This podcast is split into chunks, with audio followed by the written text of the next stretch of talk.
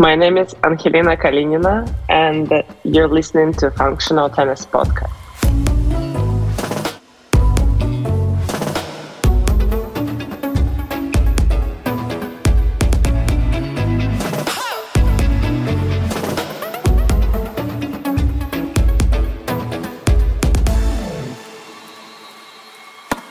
Welcome to the Functional Tennis Podcast. I'm Fabio Molly, your host. Every week, I try to speak to people at the top of the tennis game, from players, coaches, trainers, agents, and more. This week, I chat to 25 year old WTA top 40 player Anhelina Kalinina. Anhelina is the first Ukrainian player I've had on the show, and she tells us how life has been travelling on the road the past four months, living week to week without access to her training base back in Kiev, as well as the struggles of her family. We also chat about her junior days on the ITF development squad, the difference in, in her game from a top 150 player to a top 50 player, her 14 match win streak, and more. If you enjoyed this episode, make sure to check out our other episodes I've had with players such as Casper Ruud, Alex de Minaur, Frances Tiafoe, Robin Soderling, Nikolai Davydenko, Anna Bondar, Liam Broady, Mirjam Björklund, Panna Udvardy, and more. And finally, before we get started, a shout out to our podcast sponsor, Slinger, who make the awesome portable ball machine, the Slinger Bag. If you have any questions about it, feel free to let me know. I'm a long term user. They're also expanding to pickleball with a specific pickleball version coming very soon. Head over to slingerbag.com to get all the info. Okay, here's Anhelina. Hi, Anhelina. How are you? Hello, Fabio. I'm good, thank you. Thanks for jumping on this chat early on a Saturday morning. I, I, know you've been traveling, you're in Berlin now, and I know how hectic your life's been the past four months or so. Maybe you can tell us a, a bit about that. How's life? Where's your training base? Living out of a suitcase. I know tennis players always live out of a suitcase, but yours is quite extreme at the at the minute. Maybe you can tell us a bit more how life's been. Uh, yes, uh, that's uh, on one side that's a tough question because you know um, I still at this moment can't believe that this how to say my English is sometimes not enough, you know, to say what I what I want, but uh, that this nightmare is already last like four months because I left home on 17 February with my husband. We we flew to Doha to compete. It's already in one week, 17 June. So I'm like jumping from one tournament to another. Yeah, I'm basically living on the tournaments because before I have always uh, lived in Ukraine and my training base has been in Kiev like all the time. So currently, I, I don't know what to tell you about my training base now and how it's going to be in the future because we're still we can't imagine what to do. We're just planning. But now I am just like uh, jumping from the tournament to tournament and uh, searching for the for the players for the opportunities to live and to practice somehow. Yeah, that, that, that's that's extremely tough. I can only imagine. Yes, yes, uh, and I'm not the only one. I'm pretty sure. So this is how, for now, how it works for me. I don't know about another players, but I think a lot of them are still in the same situation. Just like, thanks God, I'm in that position when I can, you know, enter the the biggest events and I can play here because I mean here is a lot of points, great opportunities, and uh, it's like uh, I'm I'm having a chance, you know, to to break in the rankings to move it, and hopefully I will do better. But that is one thing. Yeah, your ranking is quite good now, where there's opportunity to pick up at least more decent paychecks. So you're not. It's probably not as big as a struggle as it would have been if you were top 200, let's say.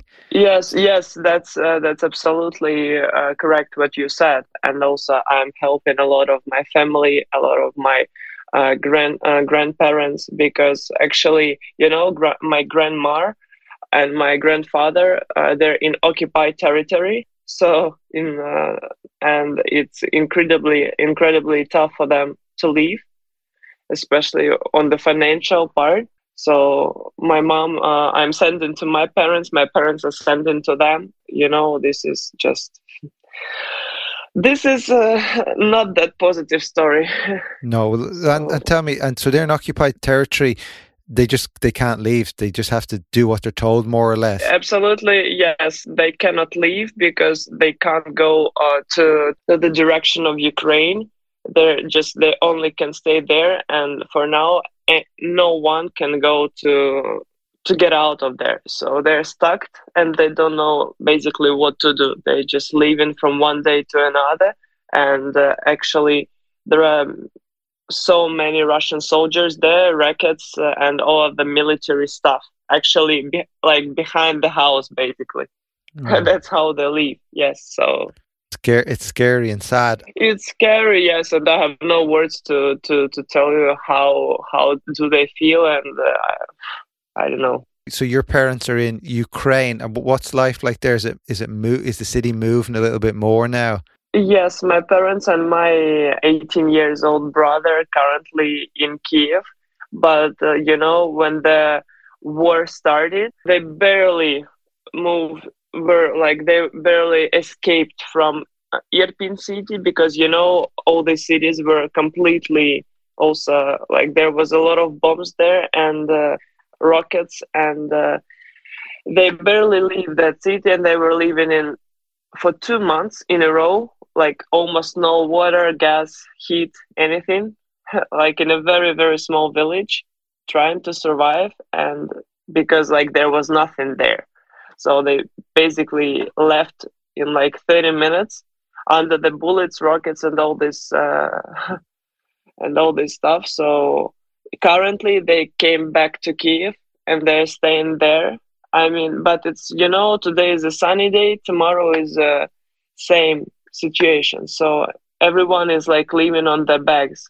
So the bags are ready. Everyone is packed. So today is good. Tomorrow we don't know. That's how how they live, and that's how I live with them because I'm on the phone with them. I don't know, trying to be as much as possible. But uh, you know, it's not. Uh, it's it's still for everyone it's crazy. Yeah, words can't describe it, and it's not a it's not a nice situation to be in. Has that ignited another fire in you to even perform even more? Because obviously, it's so great great that you can support your family. Has that helped you at all on the court, or has life been more difficult on the court? I know your ranking's gone up.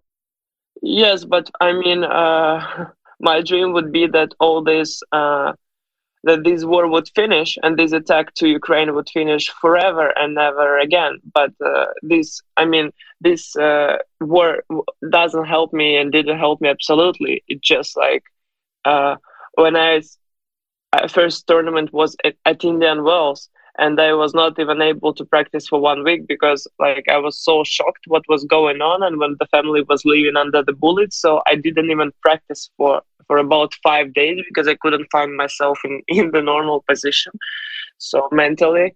And uh, you know this situation just showed me how how our life can change in like 2 seconds from uh, stable and the perfect and bright future to to to the part where you don't know anything about tomorrow and the future in general. So i am motivated to work anyway. I was motivated before. It just happened right now in these moments when my rankings are going high and the situation uh, is going also like with my rankings. So i think it's absolutely doesn't really yeah. makes sense that uh, I'm improving in the rankings because I was my whole life working hard and uh, I'm happy, you know, to see that the results also are coming of this work. So true. It it just well, thankfully it's timed well from a financial point of view. And it, what's it like? So you travel. Your husband is your coach. Yes, absolutely. Yeah. So that's one advantage you can have him with you all the time.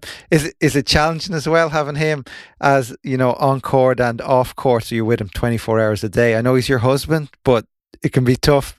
yes, it can be tough. Yes, for sure, because like you know, family is always family, and but you know we're moving in the same direction. You know, we yeah. we have uh, we have common goals and interests. So all our life is uh, basically now is around tennis. So he understands well what I need, uh, how to work with me, and uh, as you said, it's hard.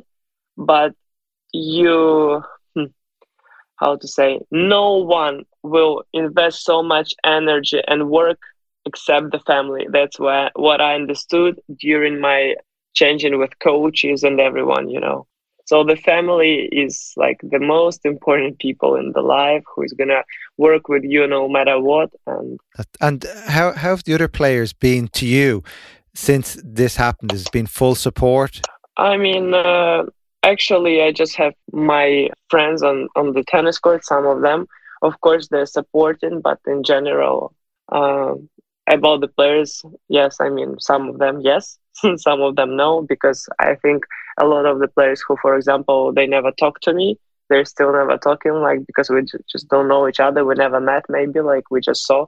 So yes people who are i'm friends and who i know from junior tennis like yes it was a huge support and uh, it was like questions with the help of accommodation you know everything what i need they're ready to help and i'm grateful you know that i have these people in my life great that, that's at least they're they're supporting you but let's quickly move on to a bit more tennis here uh, let's celebrate your success in tennis uh, let's throw back to junior days. You were on the ITF Junior Development Program. Yes. What exactly is that, and what opportunities did it give you? You know, this uh, this program helps actually. First of all, it's a unique program that helps many talented players who basically don't have the financial support to play the best junior tournaments.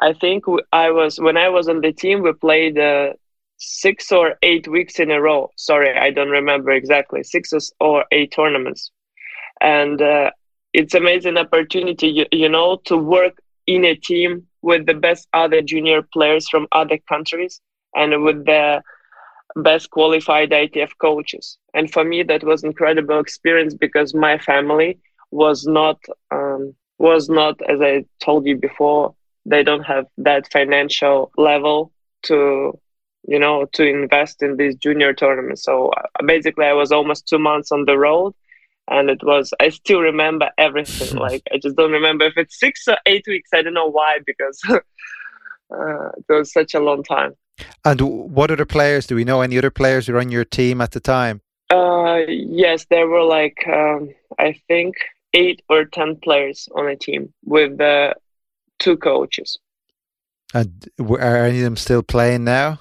I don't know if they're still playing on the high level like on the but i think uh, some of them are playing and their rankings between maybe 200 400 so at that moment i think right now those players are not super in the you know in the like not in not in top 100 i think yeah no.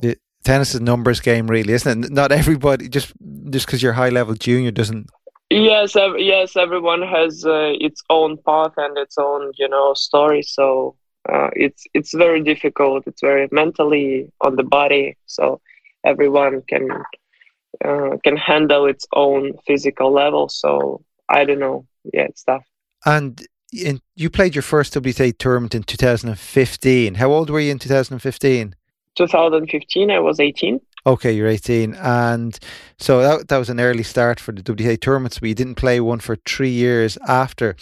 Uh, how was it being so young playing a WTA tournament and then having to wait three years, was that tough or you knew you were going to get there? Actually, at that moment, to be honest, I didn't know anything exactly because I think right now I understand myself at that moment that I was not mature, uh, Fabio, and I was not conscious because everything what I was doing was like was on its own, you know, like everything. I was not paying so so much attention what I was doing, what I should do to make improvements. So I was like playing and playing.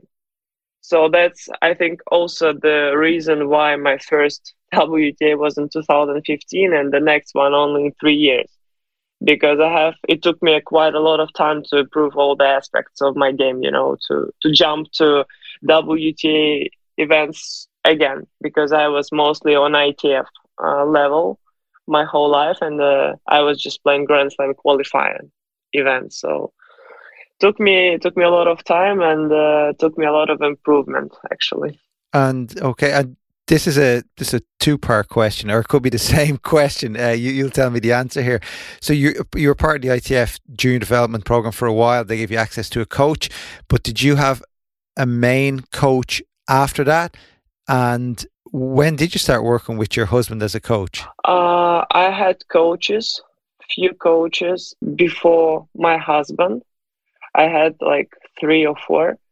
But currently we started with my husband like he started to work with me because uh, before just as a quick story before my husband uh, he has been working with a few junior players in ukraine few guys.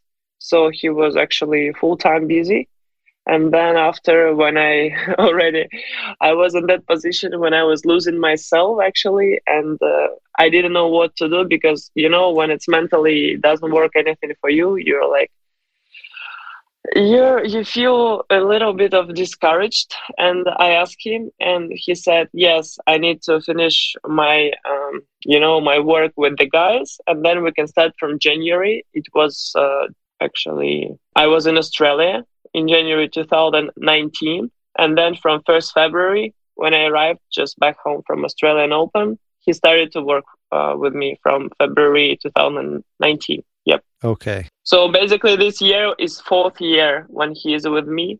He is doing full time all the job. Great, great. Hope he's booking courts, getting your racket strong, doing everything.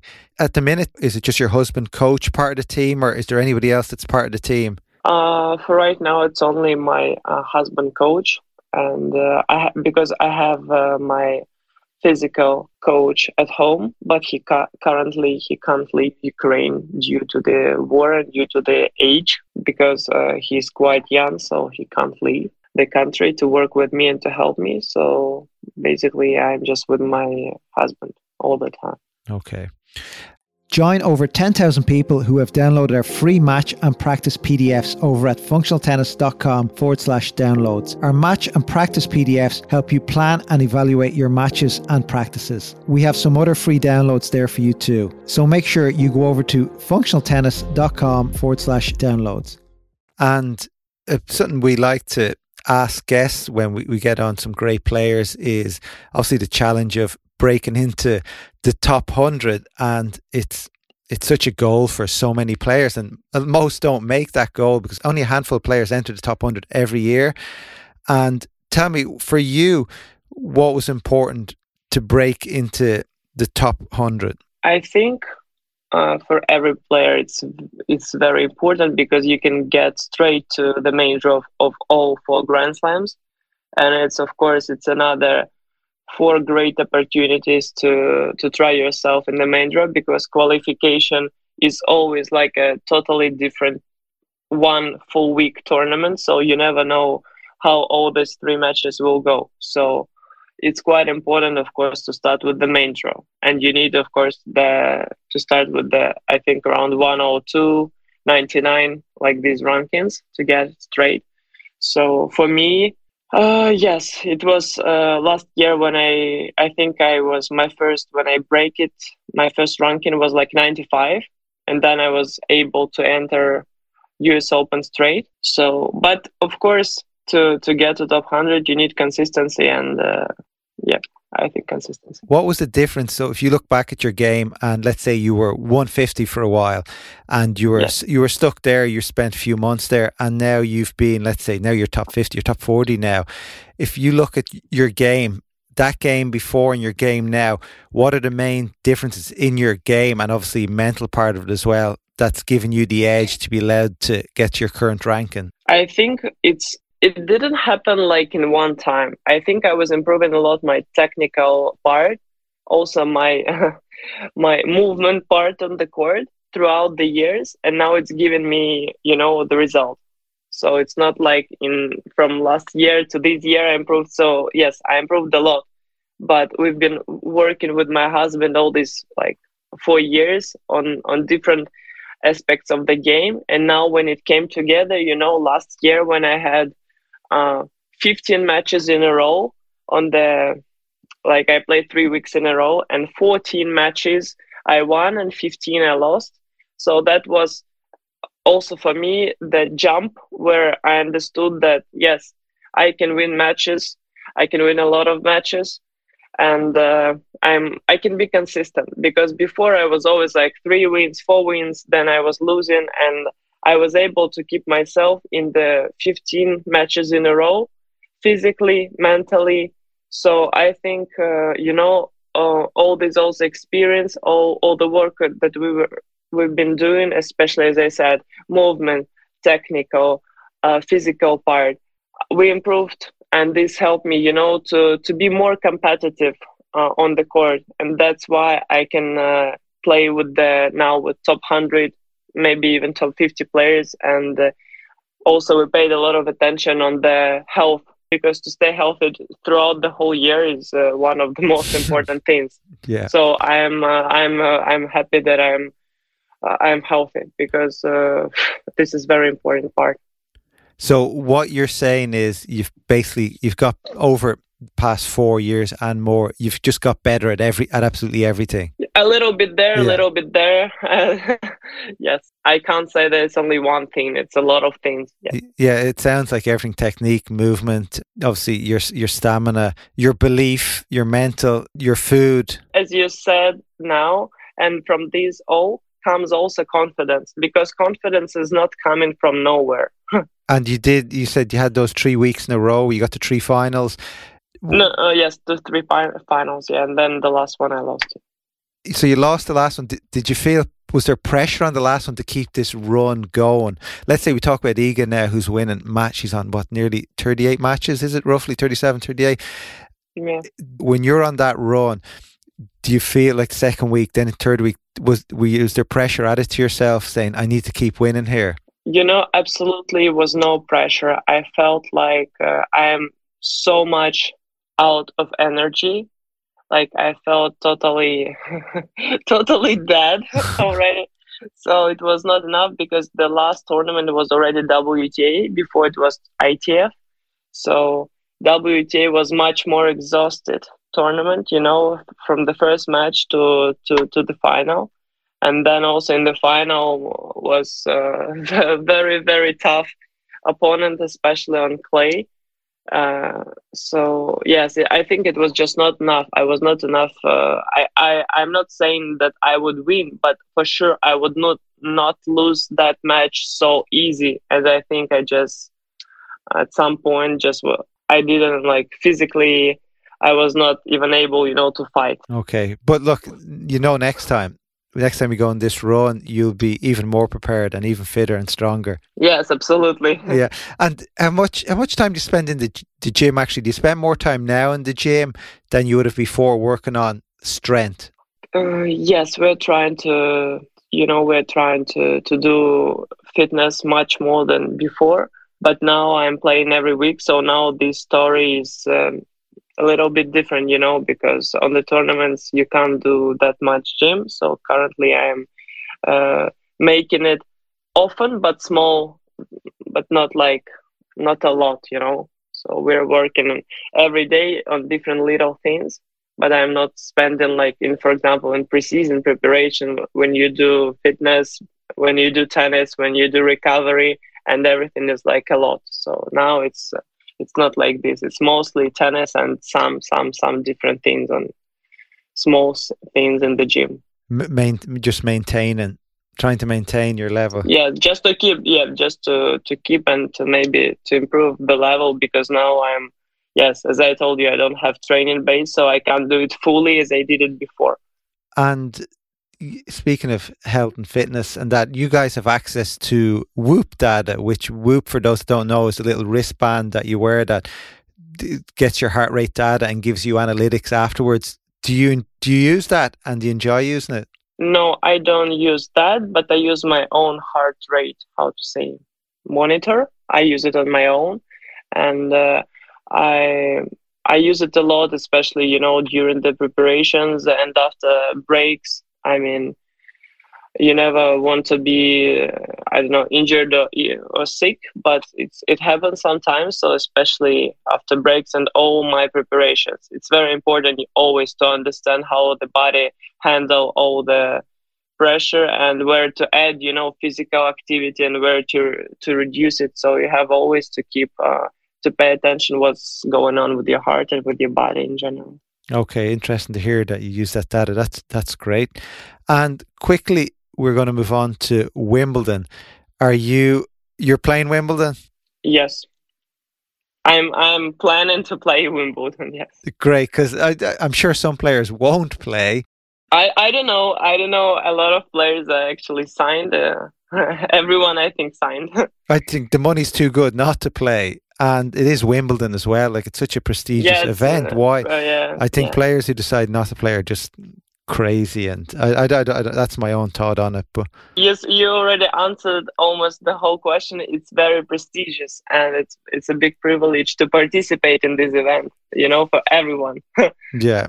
And yeah, so many players dream of playing there, and I don't know why you yeah. give up this opportunity. But anyway, so you're preparing for the grass court season. How are you, how are you feeling?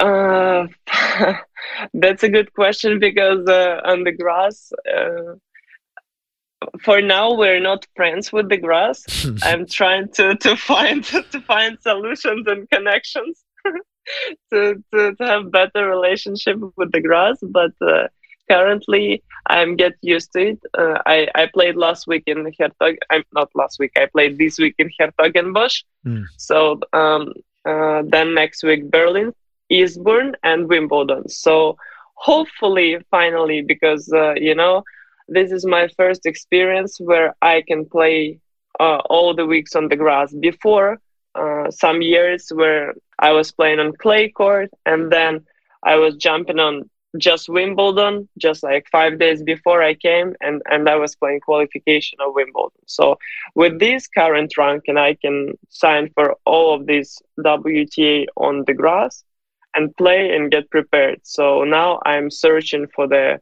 for for my game and i'm practicing without any expectations because you know i feel like i don't really understand still this surface. I know what i have to do but a lot of things are not really working for me. So i'm taking it trying to take it easy and trying to say yes okay i'm not good on this surface uh, but uh, i will improve. I will do, do my best you know to, to find uh, find a way. That's all you can do. And you played junior wimbledon. Yes. How did you get on? Actually, on the on that with the junior with the ITF junior um, program, uh, we've been playing Gerry Gerry Weber event in Germany juniors, and uh, uh, then we played Roehampton juniors, and then we played Wimbledon. So there was also many many years ago when I played three tournaments in a row, and I actually felt pretty good on the on the last one. So at Wimbledon, uh, I was I was already like, yes, I had a lot of matches before. So uh, yeah, that was uh, very good that I was able to play three in a row. Now, after so many years, I'm playing four. Hopefully. Okay, well, hopefully you you you find your feet by the time you get to Wimbledon in a few weeks' yeah. time. And yeah, just a couple more questions. Off court, so when you're not playing tennis and not working in the gym, what do you do to relax and to take your mind off tennis and off what's going on in the world? I'm sure it's impossible to take your mind off that, but what do you like to do to try and relax? Yes, uh, it's uh, for for right now. It's impossible to to get my mind out of of this situation in Ukraine, uh, of the situation of my family and the millions of Ukrainians. But currently, I'm trying to to relax my brain a little bit with the you know I'm not doing anything special. Maybe sometimes it's a book, sometimes it's a it's great movie, and uh, uh, sometimes it's uh, visit to go to visit somewhere. Depends on the city. So I don't know. It could be right now. I'm not doing this, but uh, in general, I like to to go somewhere to visit something to see something uh, great. Yeah, but now you know now it's not that time. No, true.